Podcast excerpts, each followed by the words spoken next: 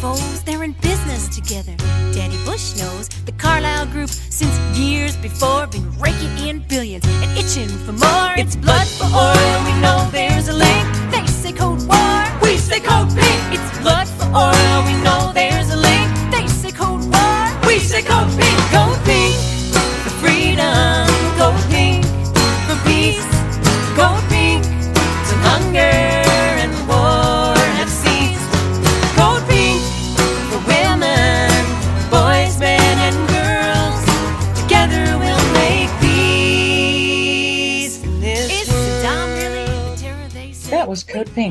Emma's Revolution.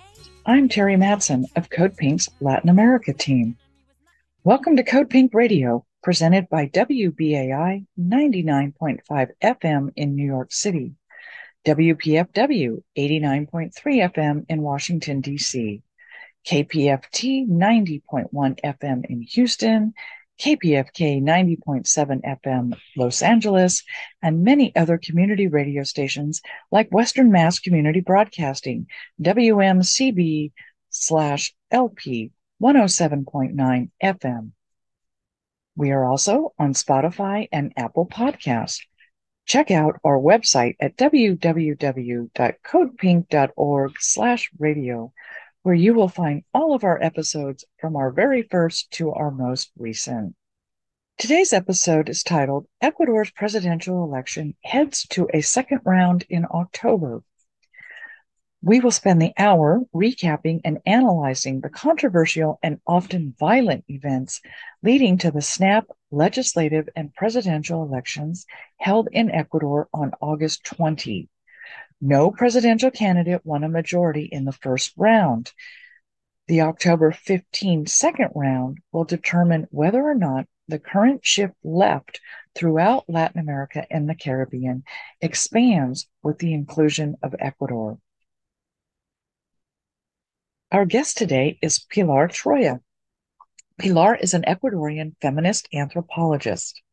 Her main areas of interest are social public policies, especially concerning gender equality and the feminist movement. She has served as an advisor to the Ministry of National Planning and as an advisor and deputy ministry to the Ministry of Higher Education, Science, and Technology of Ecuador. She is also a researcher at Tricontinental Institute for Social Research. Stay tuned. We think you will find today's episode compelling and informative. But first, a few top stories from the region. Ecuador's Congress, which is controlled by the currently governing party, on August 30th refused to recognize the seven lawmakers from the Seed Movement Party of President elect Bernardo Arevalo, following the suspension of his party earlier in the week. Lawmakers declared the Seed Movement colleagues' independence in the latest movement against the party since Arevalo's landslide win August 20. Prosecutors have accused the Seed movement of wrongdoing in gathering signatures for the party's registration years earlier. The case was announced in July after Arevalo won a surprise place in the presidential runoff against former First Lady Sandra Torres. Also in the news, the Biden administration is in talks with Venezuela to explore a temporary lifting of crippling sanctions in exchange for allowing fair elections next year. The preliminary discussions involve senior officials from both nations, including Venezuela's head of Congress, Jorge Rodriguez. Washington has floated the idea of sanctions relief to persuade the government of President Nicolas Maduro to hold a competitive presidential election vote in 2024 and to also free political prisoners.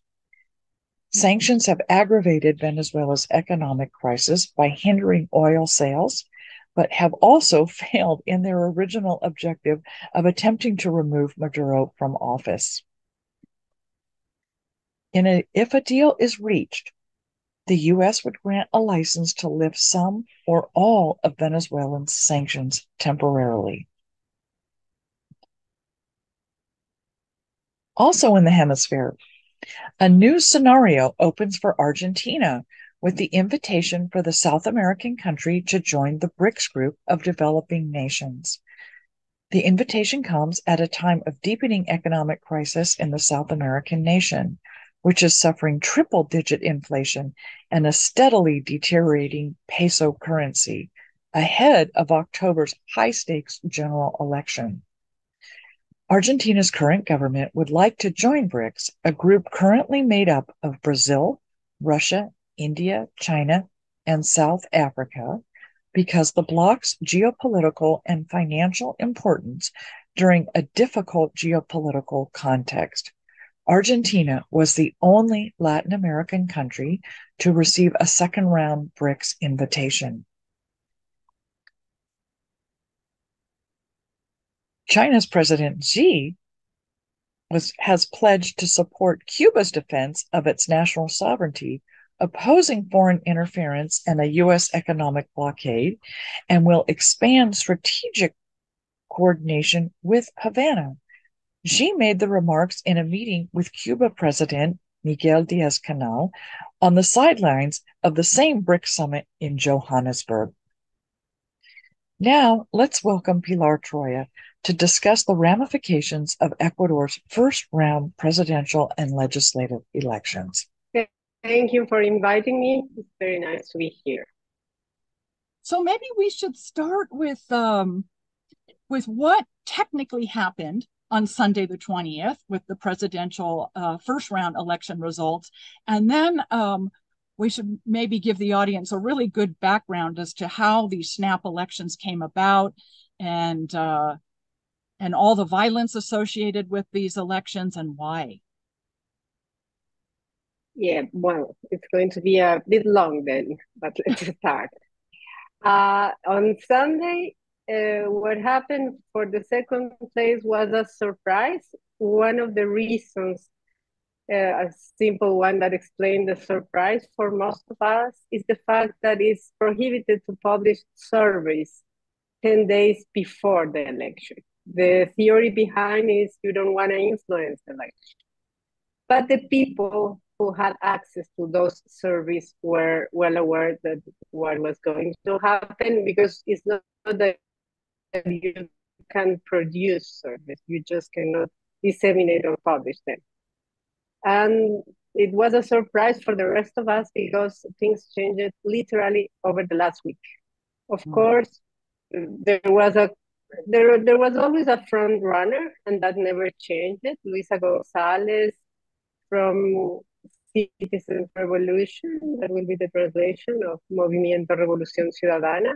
And uh, but the second place was always contested, even the third and the fourth. Every survey that we get to know uh, up until 10 days before the election was have different positions for mm. the other candidates.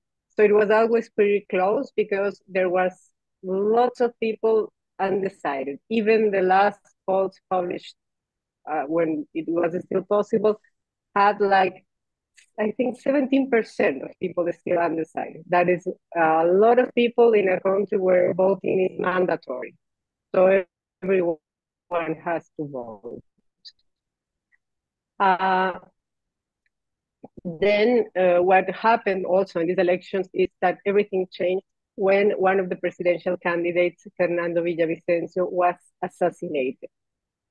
And the people took some time to process that assassination. And well, before getting into how it was processed and why we end up with Daniel Noboa as the second runner, it's uh, worth remembering that the, the country is in a economical, political, and violence crisis, I would say, a crisis of violence. There's an unstoppable tide of violence that began uh, a few years ago, but it's been way worse over the last year and a half, I would say. For you to have an idea, in 2017, the rate of violent uh, murders was five per 100,000 inhabitants that it that was among the lowest in the region, similar to Chile and Uruguay.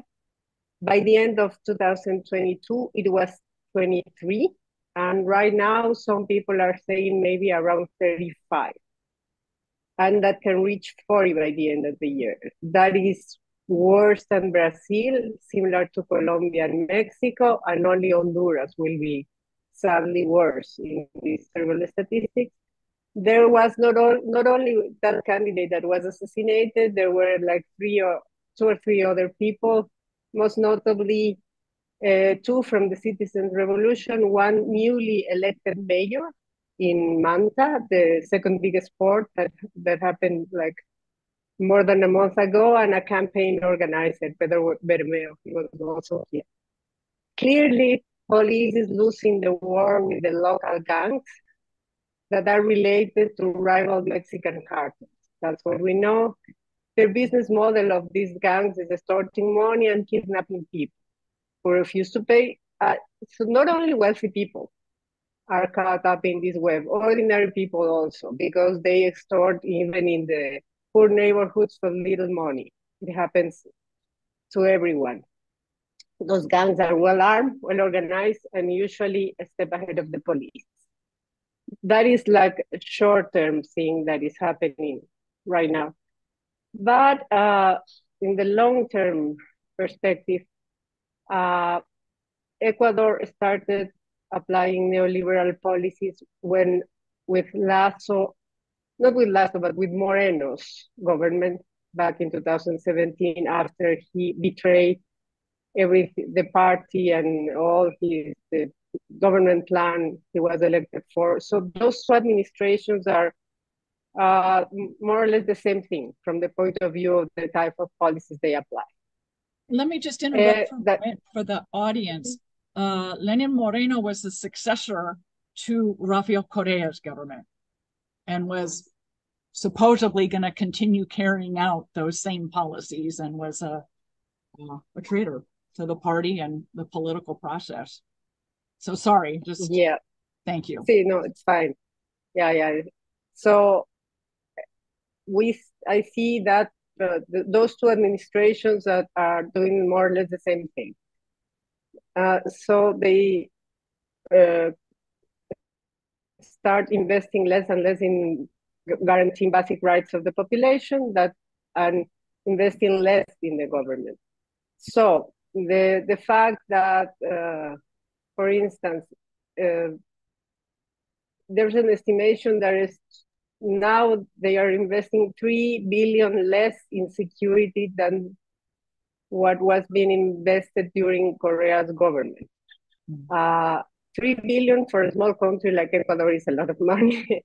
and the fact that they were doing this, like reducing the investment in security, insecurity at the same time that the gangs were getting stronger there's another factor is that the, when the peace agreements were signed in 2016 with Colombia, that left in our border a lot of small militia kind of groups, mm. like paramilitary small groups.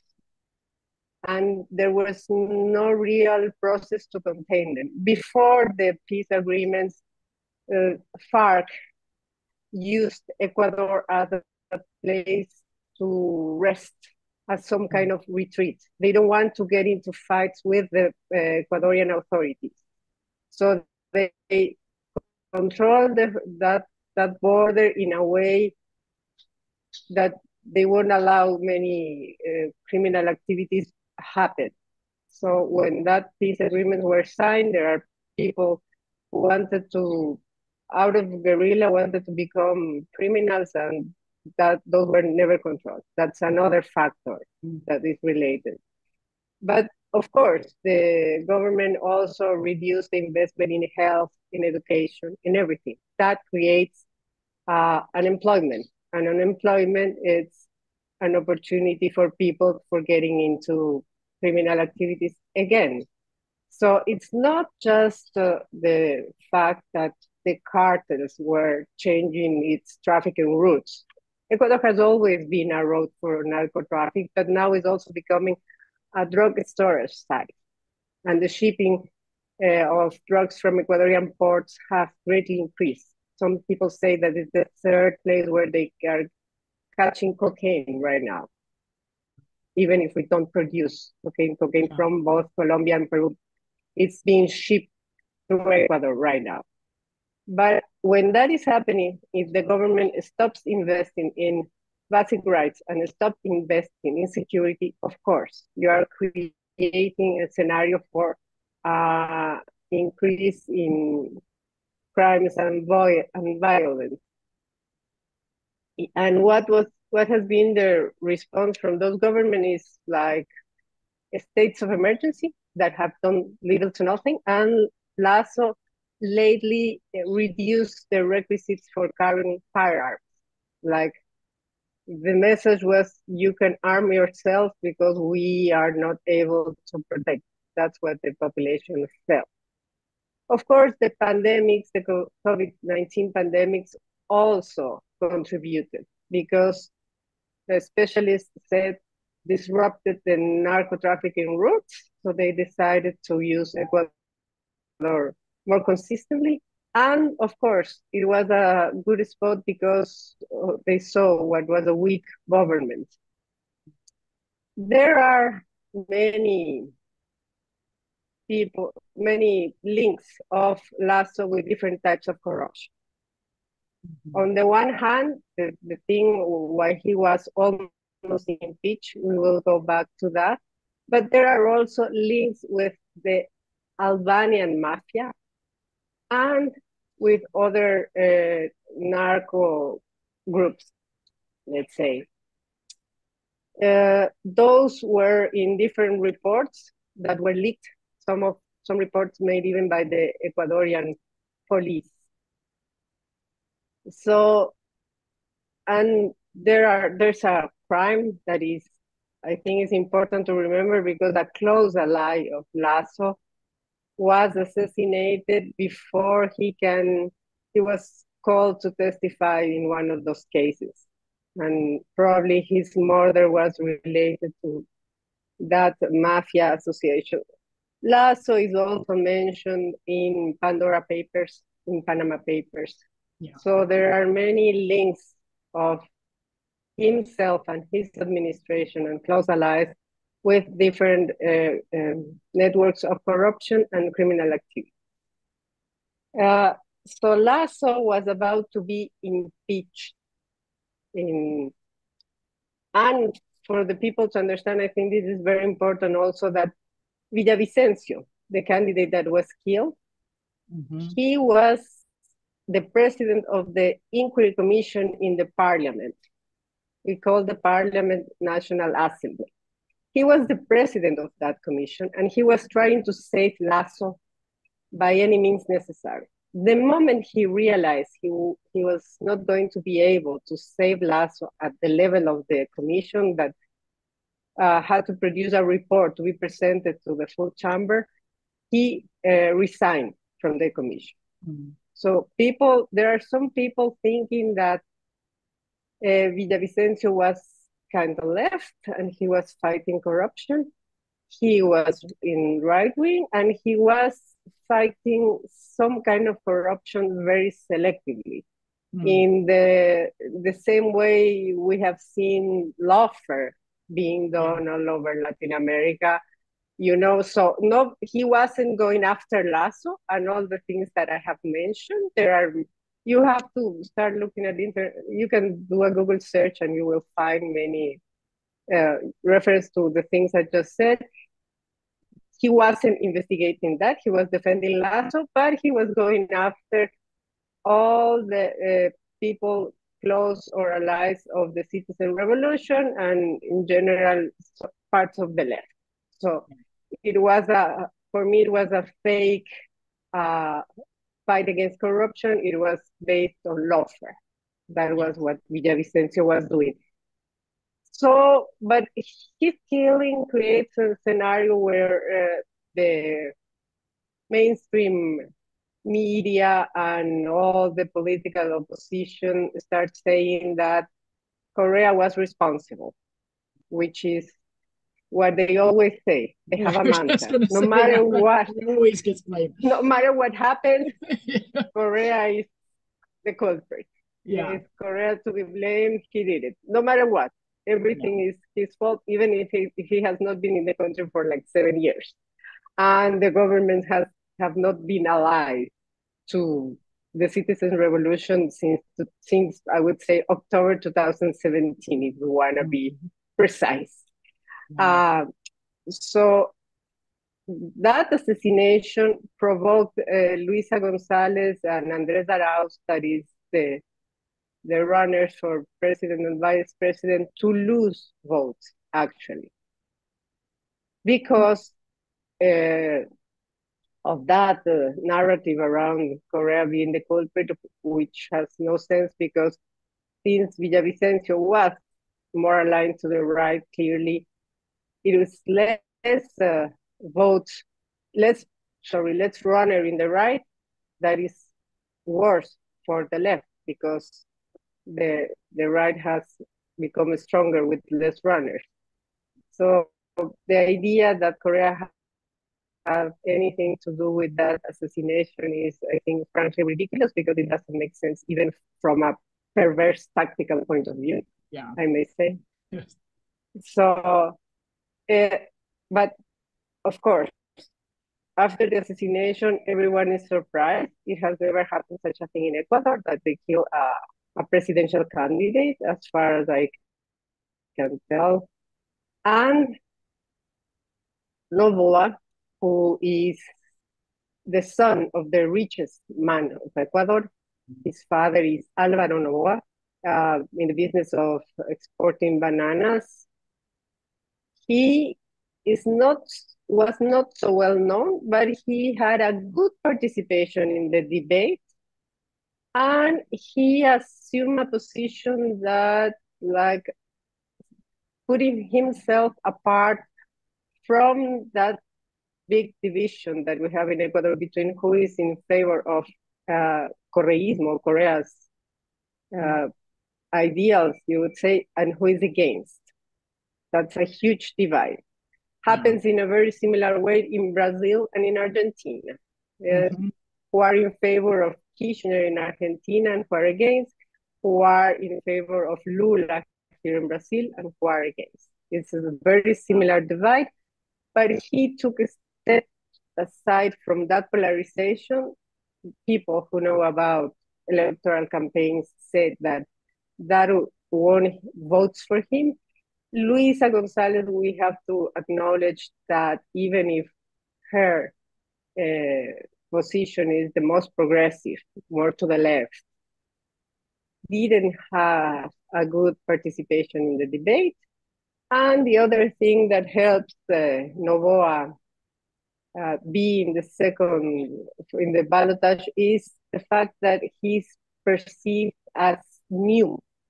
Yeah. Even if he's not a new, he was part of the National Assembly. He was a congressman, say mm-hmm. briefly. The, the, the Congress that was just closed for then it's like a year and a half, but he's seen as new, so kind of kind of outsider in that sense and he is married to a social media influencer. So he has a good strategy on social media and, of course, all the money in the world yeah. to run his campaign. He's not short of money running his campaign, and it seems he gained the most vo- votes among young people, which is really, really sad.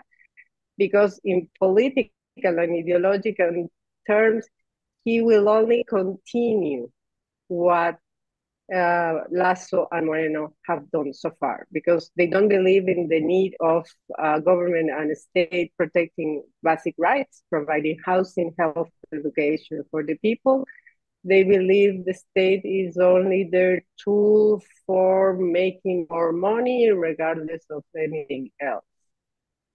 In that sense, uh, another thing that happened on Sunday that is interesting is that Ecuadorians vote in favor of two of preserving the environment.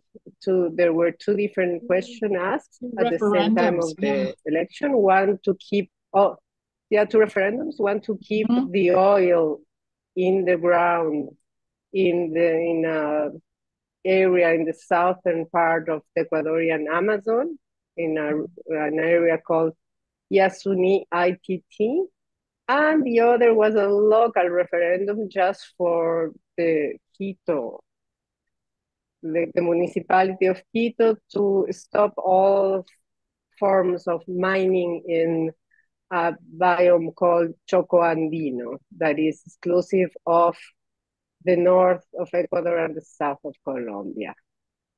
And those are in interesting steps, but it will be hard for any new government because Uh, they will lose money from oil exploitation and they will have to pay for the removal of all the equipment and all everything that was already there in a part of that in part of that area in the Amazon because oil has was being exploited there since at least two or three years.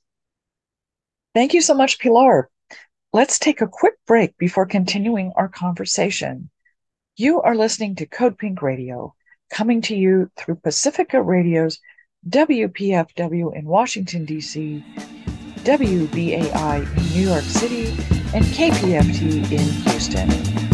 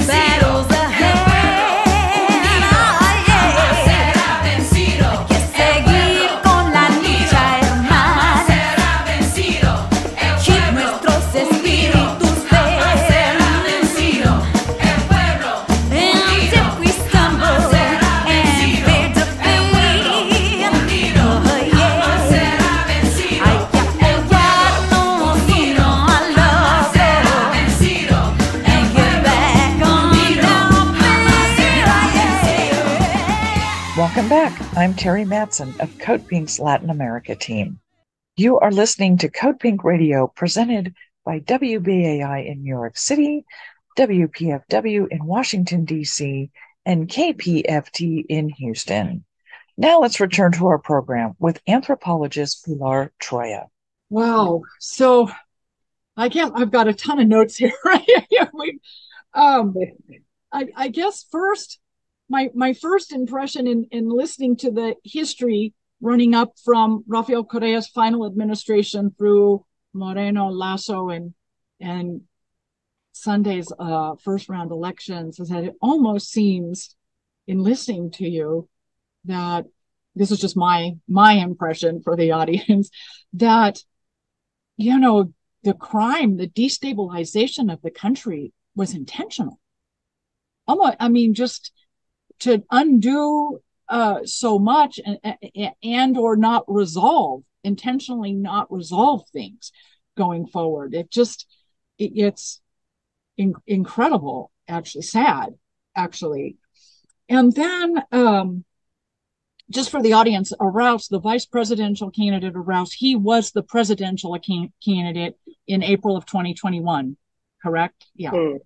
Just, yeah. uh, I was actually there for those elections as an observer. um, and then what else? I guess let's talk a little bit about um, Oh, with the regional elections earlier this year, you mentioned that uh, that an RC can- mayor on the newly elected mayor was assassinated. This was a huge uh, turnaround in the country to see the revolution ciudadano come back in places like Guayaquil, and I mean, for people like me, that was pretty exciting to see because it had been, you know, some pretty big wins in the regional elections. And I had mm-hmm. forgotten about the mayoral assassination. I'm sorry, I had forgotten about that. So it's, I mean, you've said there's a, a split in the country. I think it's really, really clear what's what's trying to repercolate and pretty strongly, and then the forces that are trying to keep, you know, a progressive government down to really keep and I would argue the destabilization, and I think we, we see this in the States too, is the complete destabilization of education and healthcare and infrastructure is really to keep, you know, a really harsh neoliberal model in place. And there's very few, there's a very small percentage of people that that benefit from that that system, but it's it's really uh harsh and not just in Ecuador.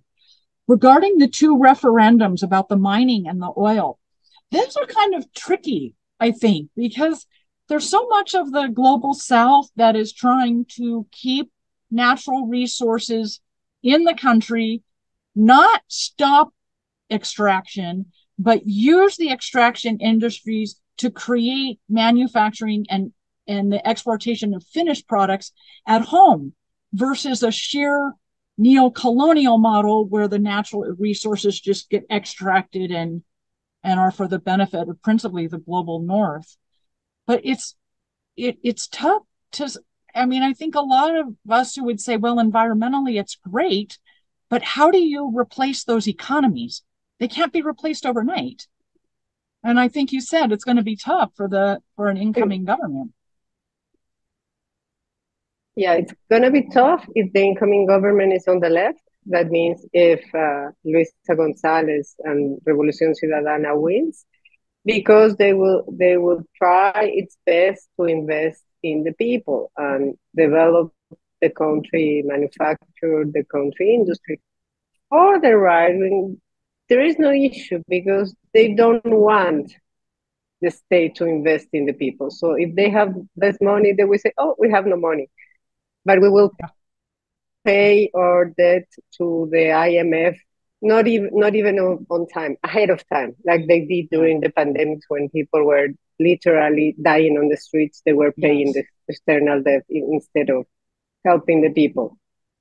And yeah there's no easy way out. And the other part the other thing that we have to be clear that is a small portion of the mm. amazon is not at a big part there has been several attempts to make it otherwise. During Correa's administration, there was a proposal for the international community to pay uh, to Ecuador for keeping the oil in the ground, but uh, yes. it was like we needed something around 350 US million dollars per year during I don't remember 10 years, something like that.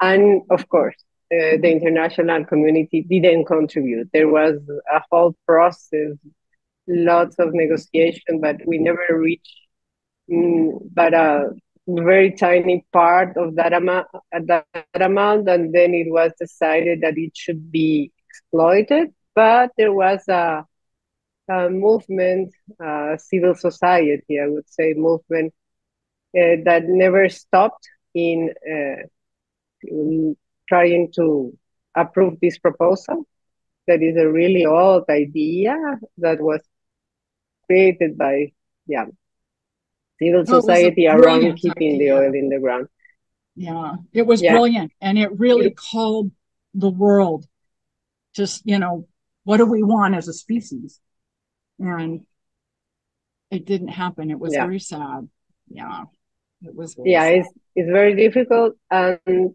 well re- about the local elections, it was an important turn in the direction the the whole country was going. That seemed to be totally neoliberal, and yeah, Revolución Ciudadana won the main uh, cities and the main provinces as well.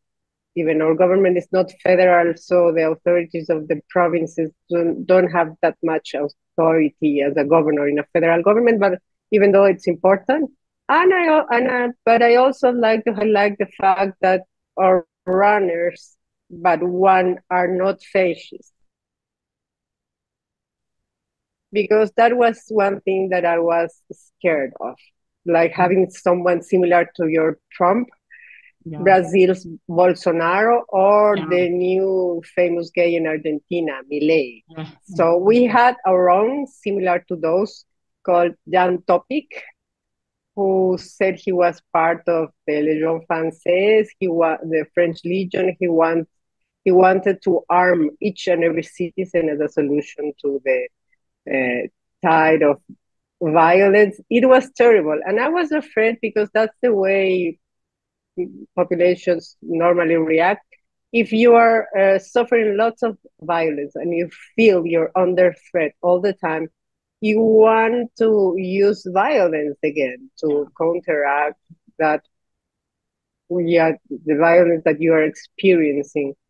But uh, he was left out, and that has to do with the assassination. And I'm a bit hopeful because finally we are choosing between the normal right and mm-hmm. and a fascist right. So we don't have a fascist in the we won't have a fascist in the second round, but that doesn't change what you also mentioned uh, the fact that the way they are doing things, the lack of control over violence, the lack of interest, it seems yeah. to control the criminality, the narco trafficking, and everything, maybe signaling that they are taking a path of um, trying to make the neoliberal policies stronger through authoritarianism, like a very authoritarian way of having a, a neoliberal policy in place and uh, crushing all types of resistance. Because politically, another con- conclusion conclusion that is very sad is that there is no one representing the huge uh, popular uprisings that happened in 2019 and in 2022. So I would say that out of those two big protests, the, the one in 2019, probably the biggest ever in Ecuador, or at least the biggest in the last 50 years for sure. And the one in 2022 was also very big. But then what happens? The political party that should represent the indigenous movement that was always on the lead on those uprisings, Pachakutik is the name of that political party, was already more on the right than anything, and they prevented the first attempt to impeach Lasso right after the mm-hmm. protests in right. June 2022. Yeah. So he wasn't impeached then and he was safe. He partially but part of it. They did it, part of that party, they didn't want to vote right now again for the impeachment. They were against the impeachment. So it's pretty sad because the candidate that should have been the candidate of that process and of the indigenous movement, he couldn't run, or Leonidas Iza, because um, he uh, requested that the party expel those who have allied with Lasso's with uh, as.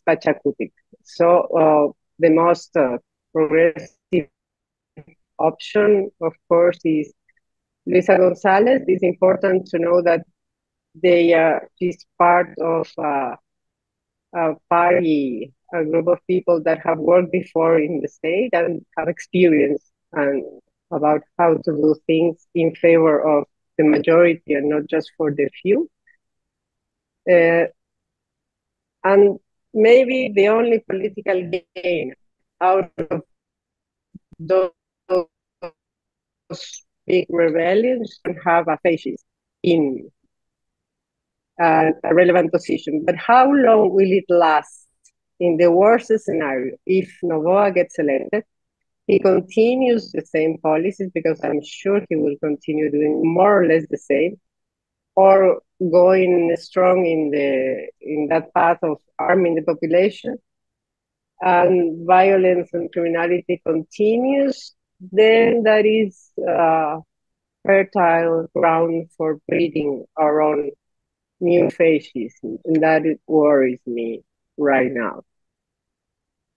Yeah, it's it's almost and and I you see this in a number of countries, my own as well. I mean, I'm I'm talking with you in the audience today from Venezuela, but when in in the states you just see the are you know the free flow of weapons among citizens, the destabilization through drug abuse and lack of education, lack of economic opportunity. It's it's seems like an intentional destabilization to make a nation a total uh, police state because it will require police that are trained and armed at the level of a military to maintain stability if things get so bad.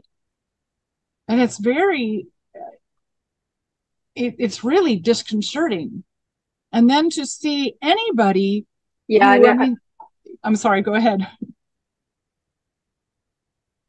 No, I was about to say one thing that I was forgetting, and I think it's important to remember about the police precisely.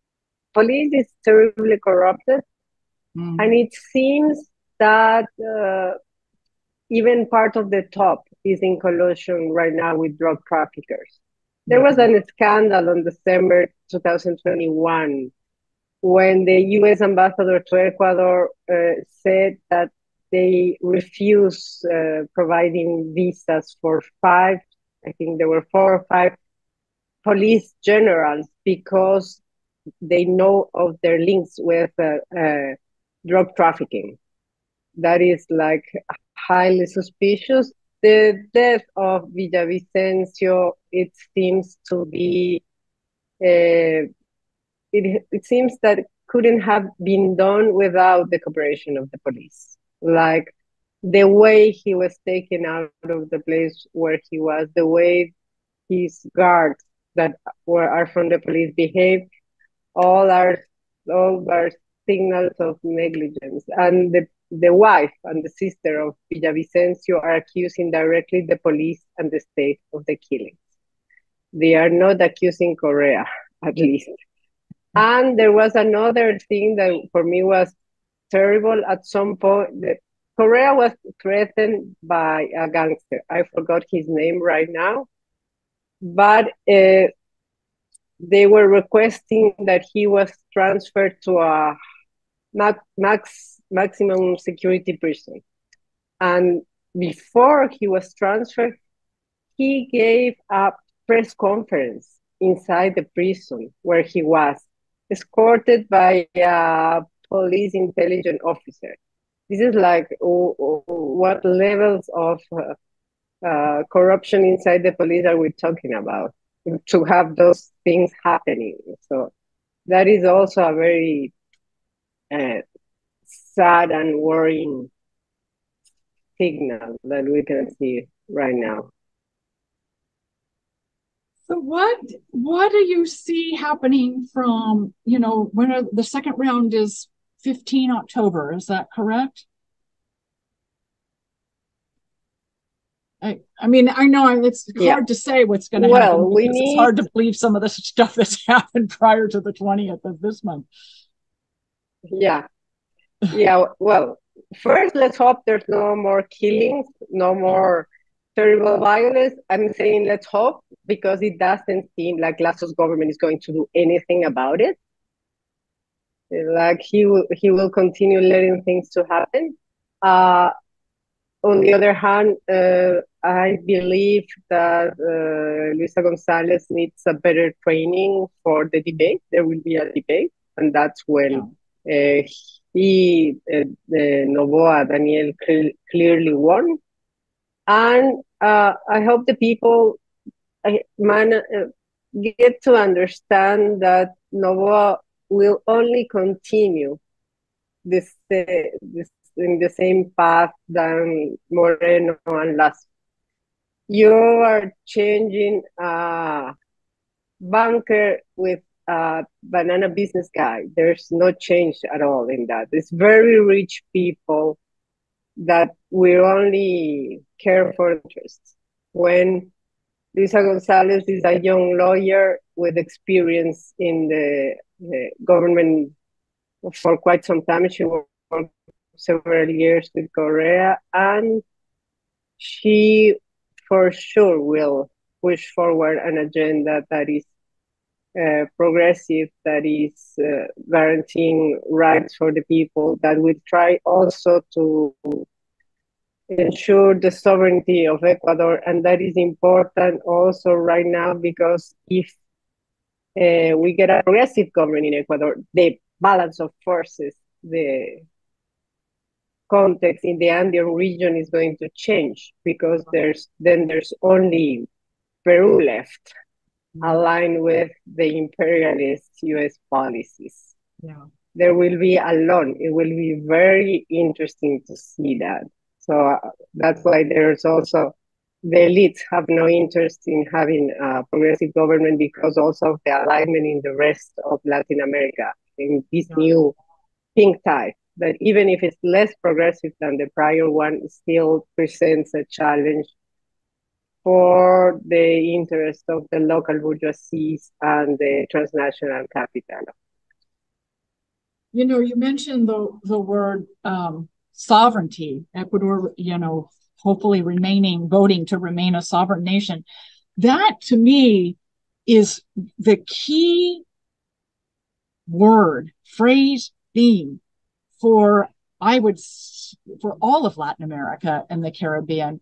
I had the opportunity to um, be an election observer starting in I don't know, October of 2020 in Bolivia and all the way through 2021, including in Ecuador and uh, through Colombia in May of 2022. And for me personally, the um, election results really showed populations voting for governments that would ensure national sovereignty, natural resource sovereignty, and um, an economic plan that would benefit the majority of the citizens. And of course, those economic plans are a broad spectrum from, you know, social democrat to revolutionary leftist.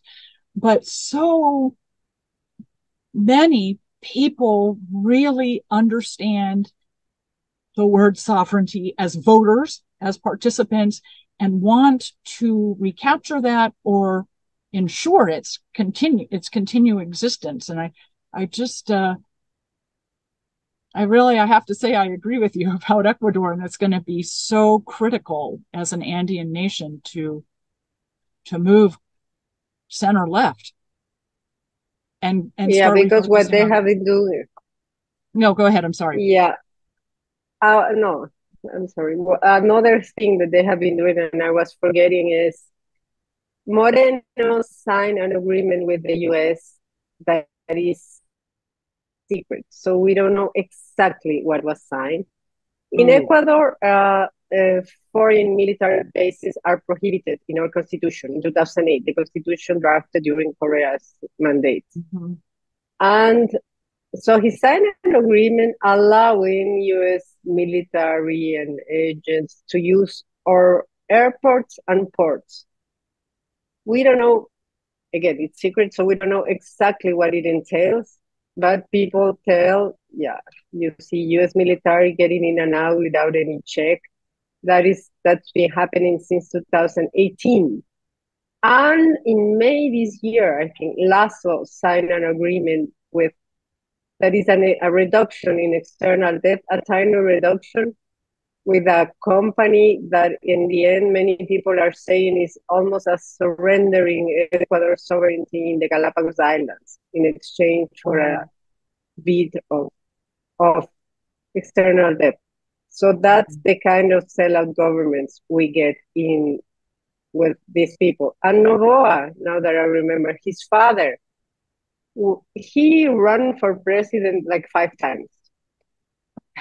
The closest he was was with Correa. He, he yeah, with Correa he got to the second round and he lost with Correa. That was the closest. After that, he always had very few votes. But one of his proposals that re- he repeated, not in the last campaign, but in the first two, probably was that he wants to turn like the whole country in an, in a, in a free economic zone, like oh wow, for having maquilas and, and that kind of things. That was his big proposal for the development of Ecuador. And oh, wow. now his son is running. Even if he is much clever than his father and won't be saying such things, I'm sure, because same as Lasso. Lasso won lying a lot, saying he was going to do uh, a lot of uh, things that he finally never did. He will be lying a lot, of course, but that's where he comes from. Yeah. Wow. It's it's so complicated and so layered, and it, it's it's uh, it's amazing, and I'm I'm so happy that election day went so smoothly given everything that you've described to us. I mean, all of you must be so, so pleased with that. That it just, it, it yeah. at least from the outside looking in, it went so smoothly. I know when uh, the voting in the diaspora started, there was some question as to uh, some of the technical issues associated with voting, but that seems to have been cleared up early on. So I, I think just for the audience, I think this is really uh, important, and, and you can explain this in more detail. That for Ecuadorians living in the exterior, they are allowed to vote in the embassies and consulates. They also, which most countries are, uh, do allow that, but also they have a representative in the legislature which is really unique to mm-hmm. Ecuador. So just, you know, if you're living in the exterior, you still have uh, a legislative representative uh, for your interest back home. And that's very unique to Ecuador. And that was something that Rafael Correa's government introduced. Yeah, because of the huge diaspora, we still we have like 400,000 people registered to vote uh, no, they were registered to vote at the point when voting was uh, on paper. Right now, when you live abroad, I live abroad, voting was online process and it was pretty difficult. I managed to vote, but it wasn't, it was hard. But only 85,000 people around that registered to vote online. Oh. Let's hope this time we get more people registered to vote online because those votes are mostly progressive. Yeah. yeah. We got two representatives from the from I think two from North America because that's where the majority mm-hmm. of the migrant population are. Then we had two from Europe and Asia, and two others from Africa, South America, and Oceania, I think. So it's wow. six in total. Thank you for listening to Code Pink Radio, presented by WBAI in New York City, WPFW in Washington, D.C., and KPFT in Houston. And please be sure to visit us at codepink.org slash Venezuela to sign our President Biden Lift the Venezuela Sanctions petition. Bush and Bin Laden, you think they're foes? They're in business together. Daddy Bush knows the Carlyle Group since years before been raking in billions and itching for more. It's blood for oil cold War. We say Code Pink. It's blood for oil. We know there's a link. They say cold War. We say Code Pink.